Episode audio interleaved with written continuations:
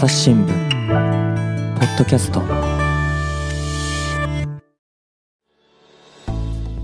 皆さんこんにちは。朝日新聞の秋山紀子です。え今日もバイリンガルポッドキャストこれ日本語バージョンになりますのでぜひ英語バージョンも聞いてみてくださいね。今日のゲストはあジム・レイモと言います。あのプリンストン大学で社会学、人口学の教授をしています。はい、えー、ジム・レイムさんよろしくお願いします。あの、まあ、プリンストン大学の社会学で人口学の教授ということでね、はいあの、というと、日本だと、まあ、少子化と高齢化に、まあ、フォーカスされていらっしゃる。そうですね。はいあの特に、まあ、日本はそうなんですけれども、あの、東アジア全体の人口学的な問題を考えてみますと、まあ、それは少子化、高齢化、あの、人口の減少あについて、あいろんな、あの、政策的な意義があると思うんですので、まあ、それについてずっとこの30年間を研究してきました。はい。ということで、それは後でゆっくりお聞きしたいと思うんですけれども、まあ、最初にですね、まあ、なぜ日本に、あの、関心を持つようになったかということで、あの、もともと、あの、ジムさんは、あの、アメリカのどこで生まれ育ったんですか？はい。あの、私はアメリカの中西部の人です。あの生まれたのがインディアナ州の州、はい、あの、北の方にある小さい大学の町なんですけれども、えー中学校高学年の時に、あの、ミシガン州に引っ越して、で、またミシガン州に、えー大学院に入るために戻って、えそれが終わったら、隣のウィスコンシン州に移って、そこに20年ぐらい住んでましたので、あその五大湖の辺を、えー長くあ住んでおります。なるほど。えっ、と、日本に初めていらしたのはいつですか、えー日本に初めて来たのが大学を卒業してからすぐでしたので、それは1987年ですね。37年前ですかね。はい。あの、それはなんか、そもそもなんか日本に関心があったんですか？そう、よく聞かれることですね。ええええですよねあの、言いたいのは、ええあの、ずっと、あの、小さい時から、あ日本の文化とか日本の歴史について、えー興味があって、やっと大学を卒業してから、あの、憧れの日本に、あ行くことができて、あできたんだということは言いたいんですけれども、実はそうでは ないんですね。もう全然。あの、その当時の私が、えー目標としてたのが、あの、世界中を旅することですよね。うんで、それを、えーあの、計画する段階になりますと、えー一つ、あの、必要になってくるのがええお金ですね。そうですね で、その当時、どこで、あの、別に、あの、仕事の経験もないし、スキルも全然ない人がどこで 簡単にお金を稼げるかというと、まあ、それは、あの、バブル、あー経済の真っ只中にいる、えーある、えー日本ですよね。そうですよね。ではい1980年といえば、本当バブルの真っ只中ですよね。そうですね。もう本当にこ、あの、ラッキーなことで、えーその、うん80年、87年の日本に、えー来られたんですね。はい。なじゃあお金をじゃあそこでバブルの日本で稼ごうと。そうですね。でも、あの、さっき、えーあんまり、あの、日本の、えーことに対してあんまり関心とか興味がその当時はなかったんですけれども、あの、ついてからすぐ、あそれがもう、ガラッと変わりました。もう、ついてから、まあ、こんなに面白い、こんなに、あの、居心地のいい国があるんだなと、あすぐ思うようになりまして、えーもうあっという間に、あの、4、4年間？4年間えーはい。4年間、日本の、あの、会社で働いてて、えー日本語を勉強したりして、もう結婚もしましたし、はい。えー本当に日本が、あ私の、あの、第二のホームあになったんですね。じゃあ英語のはい先生かなんかをしてらっしゃるんですか？そうですねはいうんあの当時の思い出話何か聞かせていただけますか？当時、あそうですね。えーっと、まあ、バブル時代で、ね。バブル時代えー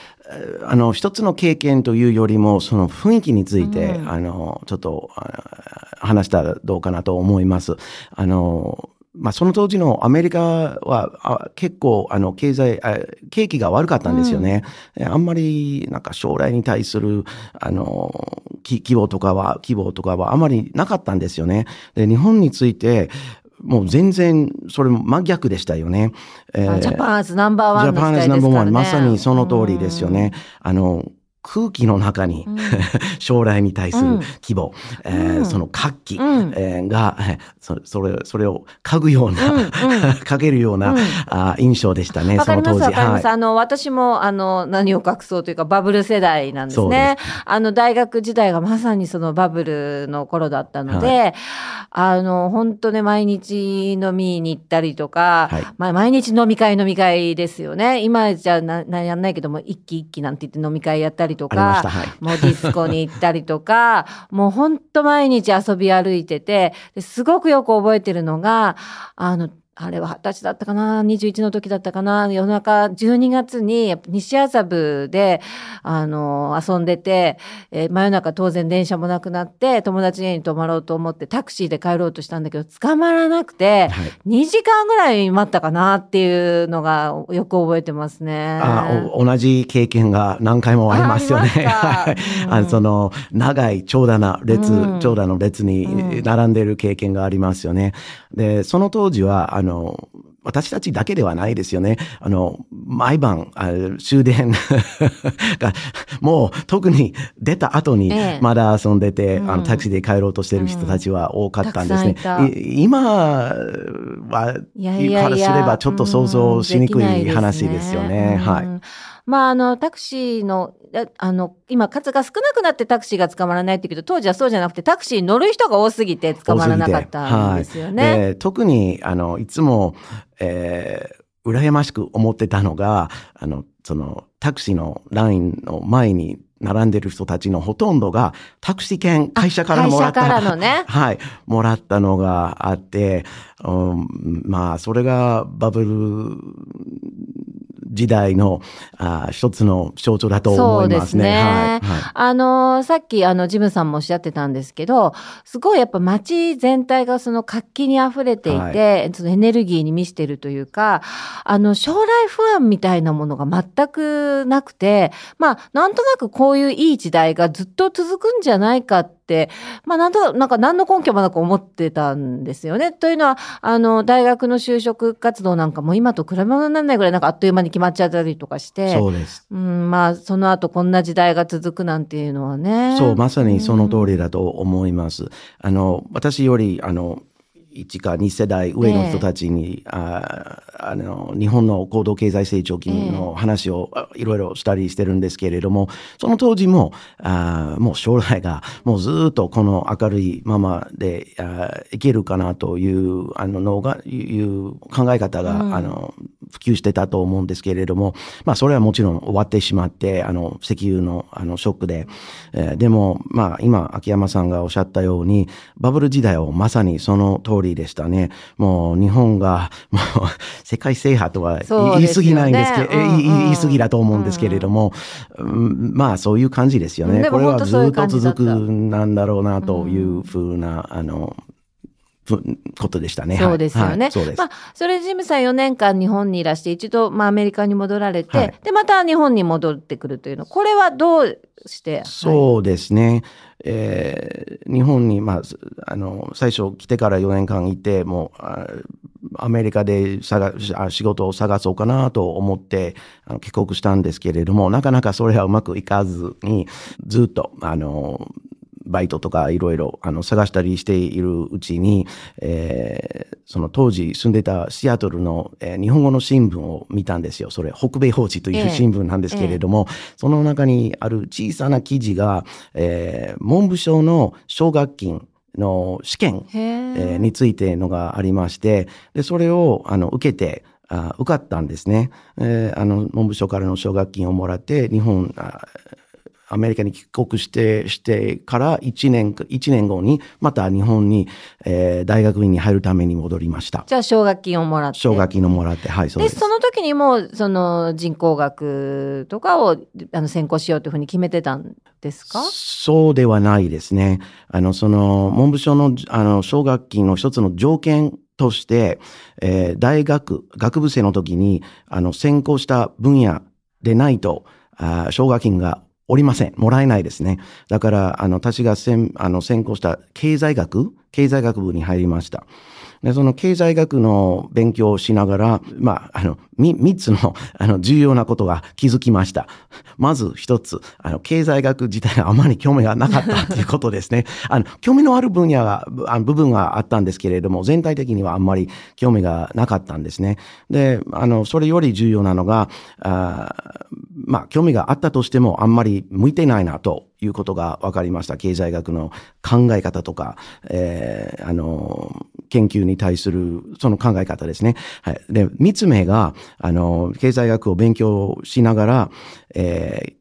人口経済学という分野に直面して、で、それが、これがもう本当に面白いなと思って、えー、で、また、あの、周りに、えー、あの経験してること、え日本に住みながら経験してるあしたり見たりしてる、えー、現象を、えー、説明できる、うん、あの学問ではないかではないかなと思うようになって、えー、それに専門、えー、するためにアメリカに帰りました。でもあの当時のね、はい、日本はそんなにまだ少子化が問題がそんなにはあの叫ばれてなかったったんじゃないのかなと思うんですけど、どうですか？そそれはその通りだと思います。えー、特にあのメディアとかを見れば、えー、そんなに。そうですね。はい。はい、いや、いや、それは全然批判というわけではないんですけれども、ああまり取り上げられていなかったんですね。でも、あの、その人口学の論文などを読んだり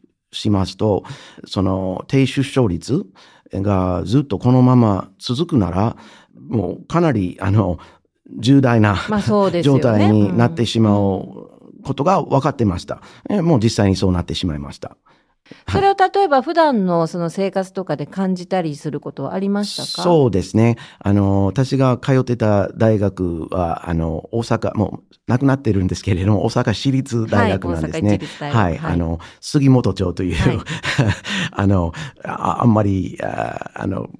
火器の、ある場所ではないんですけれども、その辺を歩いてみますとあ、あんまり子供は見かけないですね。あの、妊婦さんもあんまり見かけないし、えー、老人をよく見かけます。うん、その当時からその当時から。うん、で、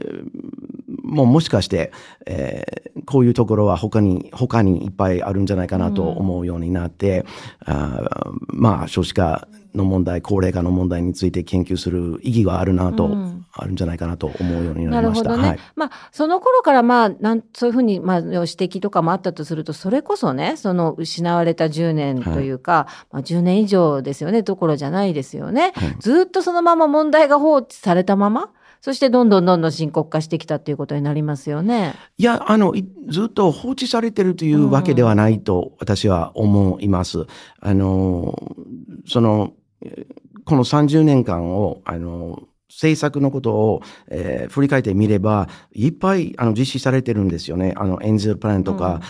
うん、エンゼルプラン、ね、エンゼルプランとか、うん、あの、えっ、ー、とですね、何でしたっけ？次世代育成のうんの支援を等とかありましたね。そうそうそう。そういうのがありましたけれども、えー、まあ、放置はされてないんですが、うん、えー、そういう政策、えー、少子化を引き上げ、少子化を止めようとする、政策が、効果はあったかどうかっていうのが疑問に、思います。なるほどね。あの、この問題を話すときですね、なん私ちょっとこれなんかこう自分のこととやっぱどうしてもこう切り離して考えられないというか、あの、私先ほども申し上げましたようにバブル世代なんですけど、今50代ですが、あの、私自身すごくこう少子化問題について語られるとき、なんかこう罪の意識をに苛まれることがあるんですよね。というのは、私シングルのままで結局子供を産まなかったので、なんかこう自分もその少子化問題のこの原因の一つになってるんじゃないかみたいに思っちゃうんですけど、あの、でも私のようなの女の人他にもたくさんいるし、で、こう、これは自分のもちろん選択なんだけれども、あの、仕事のキャリアを追求するか、あるいはこう家族とかね、結婚とか子育てするかみたいなことをちょっと選ばなきゃいけなかったっていうのがありますよね。ねこれ、ジムさんどういうふうに思われますか？いや、あの、その、それに答える前に、えー、秋秋山さんだけではないということを言いたいですね。多分、えーこのまま行きますと、25%ぐらいの女性が、ええあの、子供を産まない、あはいあはいことになりますね、はい一生。はいあそう、そうですね。あ多いですよねお多いです。うん男性はそれよりあの、ええ高いんですけれども、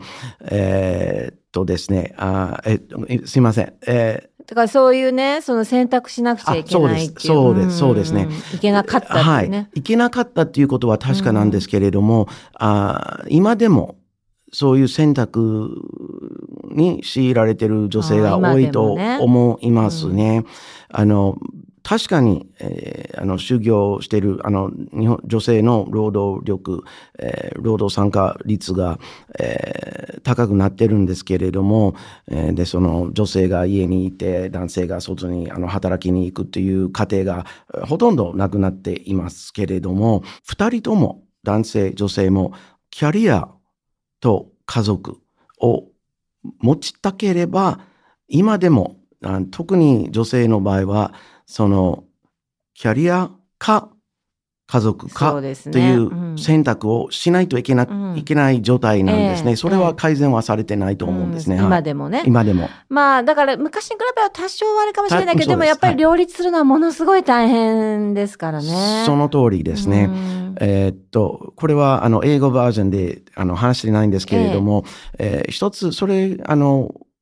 まさにこの問題を研究している同僚が一人いて、あ彼女がハーバード大学の,、ええ。あの教授なんですけれども、彼女がいつも指摘しているのが、えーその根本的なところにある問題が、えー男性の働き方ですね。はい。はいで、それが改善されない限り、えーそういう女性が、あの、これかこれかの選択に強いられ強いられなくならないんですね。あの、男性が、あの、思うように、えええーまあ、平等に、えー家族にあ参加できない状態にいるんだったら、誰かが、えー子供の面倒を見ないといけないということになりますので、まあ、結局、それが多くの、ほとんどの場合は女え性そうですね、そうですね。はい、そういうことですね。そうすると、あの、まあ、ここは本当、あの、きょあの大きな質問なんですけれども、その日本の少子化のね、はい。その理由は、まあ、いいろんな理由があると思いますけれども、あの、ジムさんの分析では何がやっぱり、こう、大きな理由だというふうにお考えになりますか？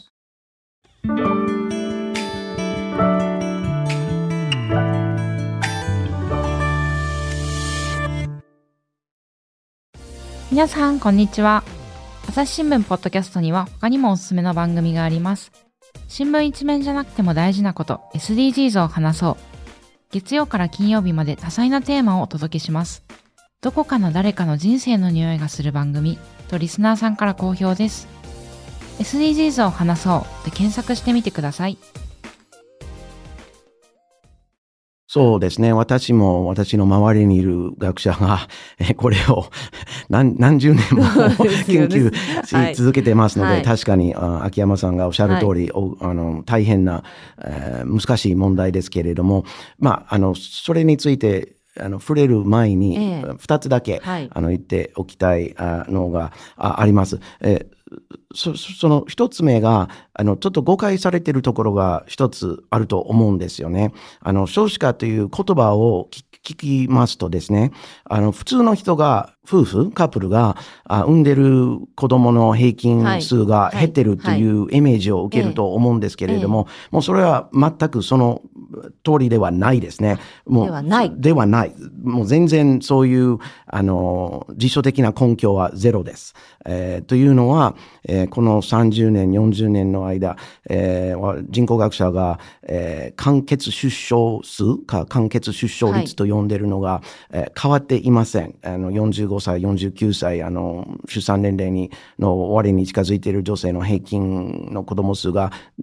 2人です。えじゃあ最近は若干減ってるんですけれども、それは変わってないです。えーので、えーその秋山さんの質問に対して、えー二つの答えがあるんですよ。えー簡単な答えと大変難しい答え。でも簡単な答えが、まあ、先のことに関係してくるんですけれども、出生行動そのものではないんですね。結婚です。えー日本ああ、結婚。日本と韓国のような国で、まあ、よく知られていることだと思うんですけれども、結婚外の出産はほとんどゼロですよね。うん。だから、結婚してから子供の産んでる数が同じだったら、えー出生率があが下がったり、そのまま、あの、低い水準で横ばいにしているっていう、えーことを現象を説明するのが結婚行動ですね。いわゆる晩婚か未婚かっていうのがですね。えーあ確かに確かに。そうですね、はいはい。うん結婚の問題、うん。はい。で、それが、あの、人口学者などによって、もう何回も繰り返して実証されてるんですけれども、それはよく知られて、えー知られてる、あの、ことなんですが、えー大変なところが、えー何が晩婚か、非婚かを説明するか。ということですね。で、それにどう、えー対処したらいいのかっていうことですね。えーまあ話が 長くなってしまうかもしれませんけれども、まあ簡単に、あの、役に立つ、えー考え方をちょっと紹介したいなと思います。で、それが、あの、結婚を遅らせたり、見送ったりしている、えー日本人の若い男性、女性が、えー一つのグループではないですね。あの、異質性に飛んでる、ああグループだとは、とと考えないといけないんですよね。で、その中の、あの、私が見てる簡単に見見ますと、3つのグループからあの構成されてると思うんですよね。一つ、一つが、えーまあ、秋や秋山さんみたいに、まあ、キャリアを追求したい。いや、別に、あの、うん強い、あの、性別役割分業の関係には入りたくない。えー結婚そのものはあまり興味がない。うんと、あの、意識的に結婚を遅らせたり、あの、避けたりしてる人たち。まあ、これは、あの、政策、それに対処する政策はもうあまりないと思うんですよね。で、二つ目が、あの、それは一番大きいグループだと思いますし、一番、あの、政策的なことを考えれば、あの、注目した方がいいグループだと思うんですが、で、それが、あの、結婚したい、あうんうの、ん子供が欲しいなと思いながら、何らかの理由で結婚できない。えー子供を、えー作る、えー立場にいないと思う人たちですね。えーそれ、そういう人たちがそな、なぜそういうふうに考えているかっていうのが、あの次の問題になりますけれども、あまあ、それは大きいですね。で三つ目のグループが、えーその、一つ目と二つ目の間にいると思うんですけれども、えーそれが、えーその人たちが、えーまあ、なんて言うんでしょうかね、えー今の生活を楽しみながら、まあ、いつか結婚できたらいいな、んいつかもう理想的な相手、相手に会えるかなと思いながら、うん時間が過ぎる人たち。うんそうですね。で気がついたらもうっていう。いや40歳、うん45歳で、うんもう結婚する、まあ、あの、子供のことを考えれば、あの、結婚する意味がなくなっている年齢になってしまいますよね。はい。確かにね。あのーちょっとその性別役割分担みたいなことと、はい。ジェンダーとその少子化問題についてあのお尋ねしたいんですけれども、以前私が読んだあの記事の中で今少子化で悩んでる国の中でも特に、えっと、日本と韓国とイタリアうん。はすごくそれとあの、そうですね。少子化にあの苦しんでいてでもこれらの国には共通点があって家父長制の国であると。つまり家父長制の国は少子化になるのであるというようなことを読んだことがあるんですけどこれジムさんどう思いますか？そうですね。あの、まず一つ言いたいのは、ええ。あのこのような、まあ、おっしゃった国々ですね、韓国、日本、あの、南欧、えーの国々を、えー研究している人口学者のどの人に聞いても、えーその少子化の現象を、えー研究する段階で、ジェンダーを考えないで研究できなできません。もう絶対ジェンダーがぜもうそれはあの根本的なところにあると思うんですよね。はいはいえーおっしゃる通りだと思うんですね。でも、家父長制という言葉自体は、ああちょっと納得できないような気がします。うんそれはもうすでに終わって、あまあ、まあ、定義によりますけれどもね、ええもちろん。でも、普通に家父長制をという言葉を聞くと、ええ。まあ、それはまあすでに過去のことだと思う人もいると思います。でも私はその、えー家父長制の名残。が大変大変重要だと思うんですね。えまた、あの、その、ハーバードの、えー知り合い、同僚あの研究に、えー入るんですけれども、彼女がいつも使っている言葉が、ええージェンダーエッセンシャリズムという、ジェンダー本質主義はいはいですね。はいえーつまり、あの、根強い、はい。えー男性と女性の、はいあの、あり方、えーあの、やらないといけないこと、えー責任、はい。えーが違う。性別役割分担ですよね。せまもうはい。えあらゆる分野で、ははいい。はい。性別な、はい。えー役割分業というよりも、もう人生分業ですね。はいはい人生分業ね。それは正しい日本語ではないと思うんですけれども、もう本当にあらゆる意味で、あの、男性と女性の役割が、あの、全然違ってて、で、そういう根強い考え方が、あの、結局、さっきの、あの、選択の段階になりますと、女性が不利になってしまうというのが、えー大きいと思うんですね。はい。あの、もう一つね、あの、日本ってすごくなんていうか、お一人様であることが、はい全然その、なんていうか、楽っていうか、例えば、あの、レストランで、あの、晩ご飯食べるのも一人で行っても全然大丈夫だし、旅行しても全然大丈夫だし、だけど、アメリカとかそうじゃないですよね。とよく言われますね。はい。あの、カップルの文化だとそよく言われますけれども、私自身の場合は、あの、日本に来てから、まあ、すぐではないんですけれども、割と、あの、あ早いうちに結婚したんですね。ええはい。ので、はい。あの、独身の生活はあまり長 長くはなかったんですが、ええ。でも、周りにもちろん、あの、結婚してない人たちはたくさんいますし、えーそれについていろいろ読んだりしてることはもちろんありますので、もう確かにおっしゃる通りだと思うんですね。日本ほど、えあの、独身えでえ生活が楽な国ではない、あっていう国はないと思うんですよね。それってそのはい少子化の観点からすると良くないことなんですかね？良くないということではないと思うんですね。あの、確かに少子化を、えー引き上げる要因ではないと思いますけれ, ども、あもうあの私がえーもうみんなあのい生きたい人生うん。を選択できる状況が一番ベストだと思うんですけれども、えーまあさっき言いましたように、まあ独身のままで、まああの楽しんでいたとしても、ええええ。あの、いずれ結婚して子供を産みたいけれども、できないという人たちをターゲあの政策的にターゲット、ターゲット、ターゲットしたらいいと思うんですけれども、うーん、でも、まあ、独身貴族 っていう楽しい生活をずっとうん送るっていうのは悪いことではないと思いますね。はい。あの、それこそその政府も、もうとにかく少子化対策なんとかしないとっていうことで、あの、岸田政権はあの、ご存知、あの、異次元の少子化対策っていうのをはい打ち出して、あの、やろうとしてますけど、これどうでしょう？少子化対策に有効だと思いますか？ジムさんどういうふうに思われますか？そうですね。それが、まあ、い今、一番大事な質問なんですね。あの、その異次元少子化対策の内容を見てみますと、私を含めて、えーどの人口学者に聞いたとしても、その答えがノーだと思います。そうですかはい、うんはい。えーももう少し説明はいさせていただきますけれども、あの、なぜノーと、あその、あの、簡単に、えー言うあかと言いますと、えーこれがいろんな国で、まあ、日本を含めていろんな国で、えー子供の手当を増やしたり、えー学費を免除する政策を取ったり、えー保育所の数を増やしたりする政策などが、えーあの、取り入れられているんですね。で、それがよく研究されてるんですね。あの、その効果。はい。で、どの国も効果が、まあ、フフランスはちょっと例外的だと思うんですけれども、ほとんどのところで、あ効果が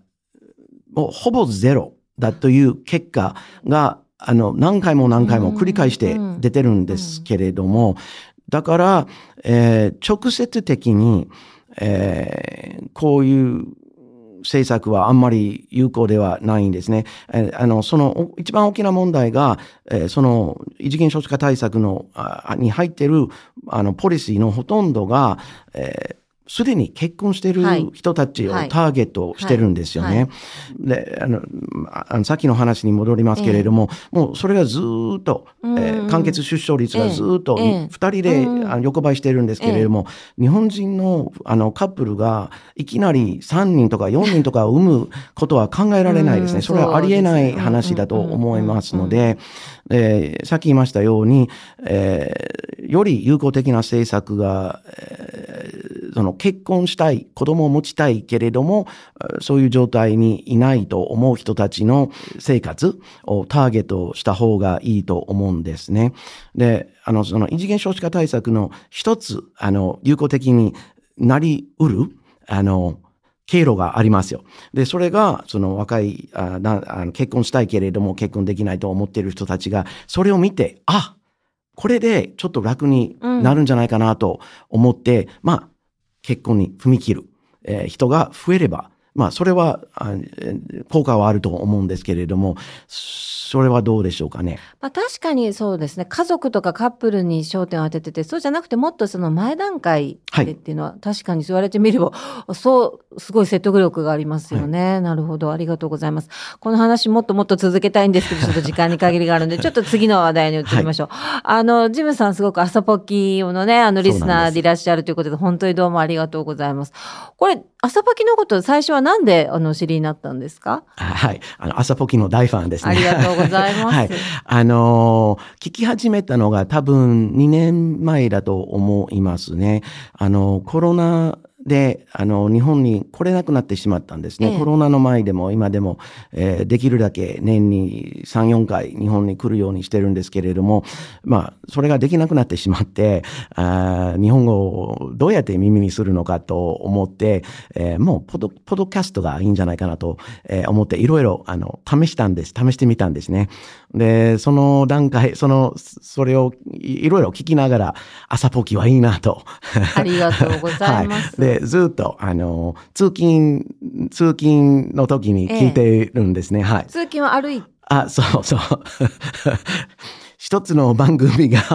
2往復ぐらい、はいああの歩いて10分ぐらいええのところに住んでますので、あでもね、いつも聞いてます。ありがとうございます。どのあのプログラムが特におお好きですか？そうですねあ。好きな番組はたくさんあります。あの、特に、あの、えー神田さんの雑談会、はいえー船越さんとね。はい。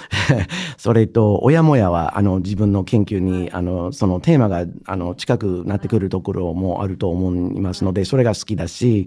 えー今、最近あまり聞いてないんですけれども、荒さはい。の話もはい好きですよね。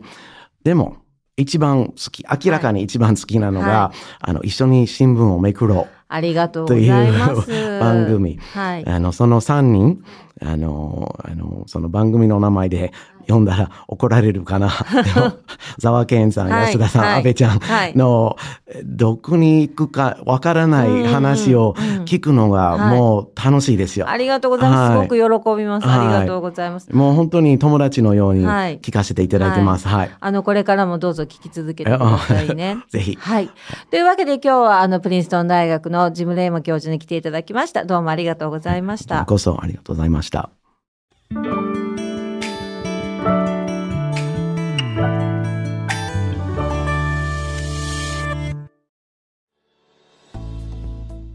はい、あの今日のね、本当少子化の話は、あの私自身が本当当事者なので、なんていうかこう胸が痛くなりながら、あの聞くんですけど、やっぱり若い世代にフォーカスするっていうのはなんかすごくあの説得力がありましたよね。というわけで秋山のり子でした。まだ聞いてくださいね。